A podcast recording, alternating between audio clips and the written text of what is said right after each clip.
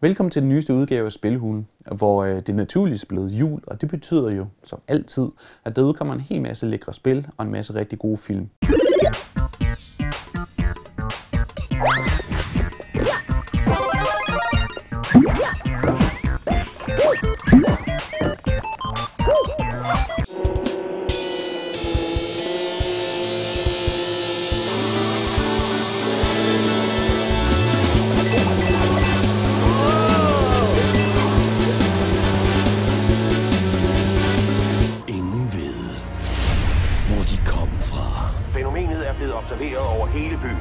Der er stadig ingen forklaring på det, vi så over Central Park i aftes.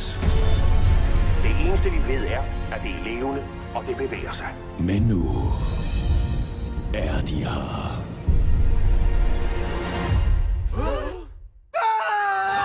Det hører sig til, at der på enhver ny Nintendo-platform også følger et Mario-spil med, men sådan har det ikke helt været på Nintendo 3DS, og vi har faktisk måttet vente rigtig lang tid på den italienske blikkenslager. Nu er Super Mario 3D-land og heldigvis landet, og det har været værd at vente på. Øh, har tale om et Mario-spil, som øh, drager lige del inspiration fra de nyeste Wii-spil, Super Mario Galaxy-serien, og de helt gamle Super Mario Bros.-spil, specielt det tredje.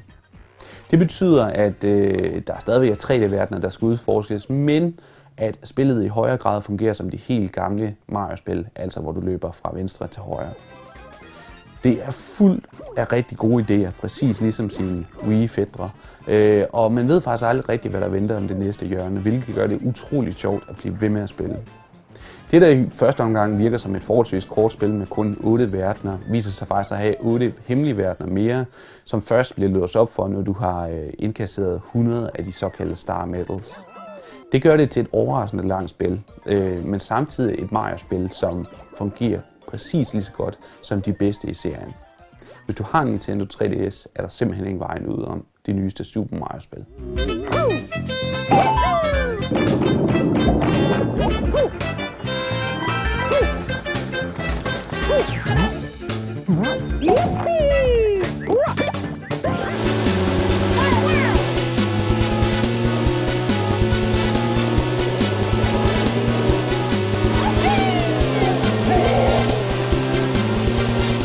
Hvis du ikke har lyst til at redde prinsesse eller jagte guldmønter sammen med Mario, så kan du i stedet for tage hans rolle som racerkører i det nyeste Mario Kart til Nintendo 3DS. Mario Kart 7 er måske det bedste Mario Kart til dato, og det ved jeg godt ikke siger så lidt. Men med 16 helt nye baner fordelt over alle de verdener, vi naturligvis kender fra de tidligere spil, samt 16 baner hentet fra alle de tidligere spil, altså en slags opsamling af alle de bedste, er der masser af underholdning at give sig i kast med. Der er også blevet kigget på de små, øh, skal vi sige, hjælpemidler, som du kan bruge til øh, at besejre dine andre modstandere på banen. Og specielt den nye Lucky 7, hvor du får syv hjælpemidler på én gang, er rigtig, rigtig sjovt at bruge. Mario Kart 7 viser også Nintendo 3DS'en fra sin bedste side, når det kommer til den flotte grafik, de opfindsomme baner, og så brugen af 3D-effekten, som faktisk er rigtig, rigtig god, præcis ligesom i Super Mario Land 3D. Hvis du har savnet nogle rigtig gode spil til din Nintendo 3DS, så findes det ikke meget bedre end Super Mario 3D Land og Mario Kart 7. Og begge spillene er faktisk værd at købe maskinen for, så det skulle du måske overveje, hvis du ikke allerede har en.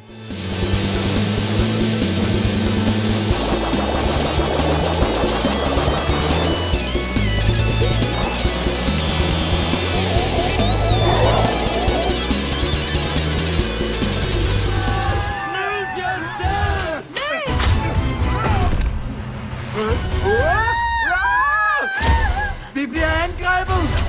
Lad dig ikke narre af deres nuttighed. De er flinke. Hør selv, din mega melbolle. Vi er sikkert rigtig mange, der kan huske på et eller andet tidspunkt, at have set en smølfetegnefilm.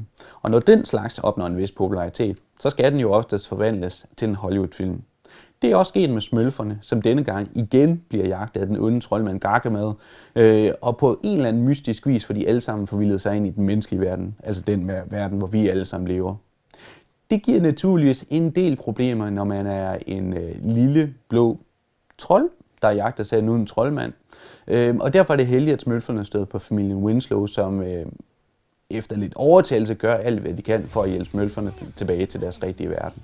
Vi har set rigtig mange bud på, hvordan skuespil kan øh, blandes med computereffekter, og sådan er det også i smølfefilm, hvor alle smølferne naturligvis er små computergenererede figurer. Det betyder nu egentlig ikke det helt store, fordi at de er animeret rigtig flot og ligner frem for alt sig selv. Desværre er historien ikke helt så god, som den kunne have været, og den bliver lidt for forudsigelig. Man kan næsten hele tiden regne ud, hvad der kommer til at ske, og derfor mangler overraskelserne. Til gengæld er skuespilleren, der spiller Gargamel, og faktisk også hans computerlavede kat Astrid, nærmest ved at se filmen for. De gør det begge to rigtig, rigtig godt, og igen og igen er det faktisk dem, der stjæler billedet, og dem, man får lyst til at se mere på, frem for smølferne selv. Smølferne er ikke nogen dårlig film. Den slags film er desværre bare set alt for mange gange før, og nogle gange er det også bedre. Smølfer. ja, men du overspiller ikke overspil. Det var alt, hvad vi havde i Spilhulen i dag, men øh, husk nu at se med næste gang, når vi snakker om flere film og flere spil.